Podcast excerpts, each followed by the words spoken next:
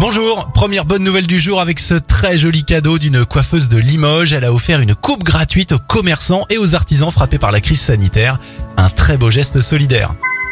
Deuxième bonne nouvelle, Mobivia, une société spécialisée dans l'entretien et équipement de véhicules, va ouvrir une plateforme logistique à Meung-sur-Loire, c'est dans le Loiret, avec à la clé la création de plus de 250 emplois à temps plein.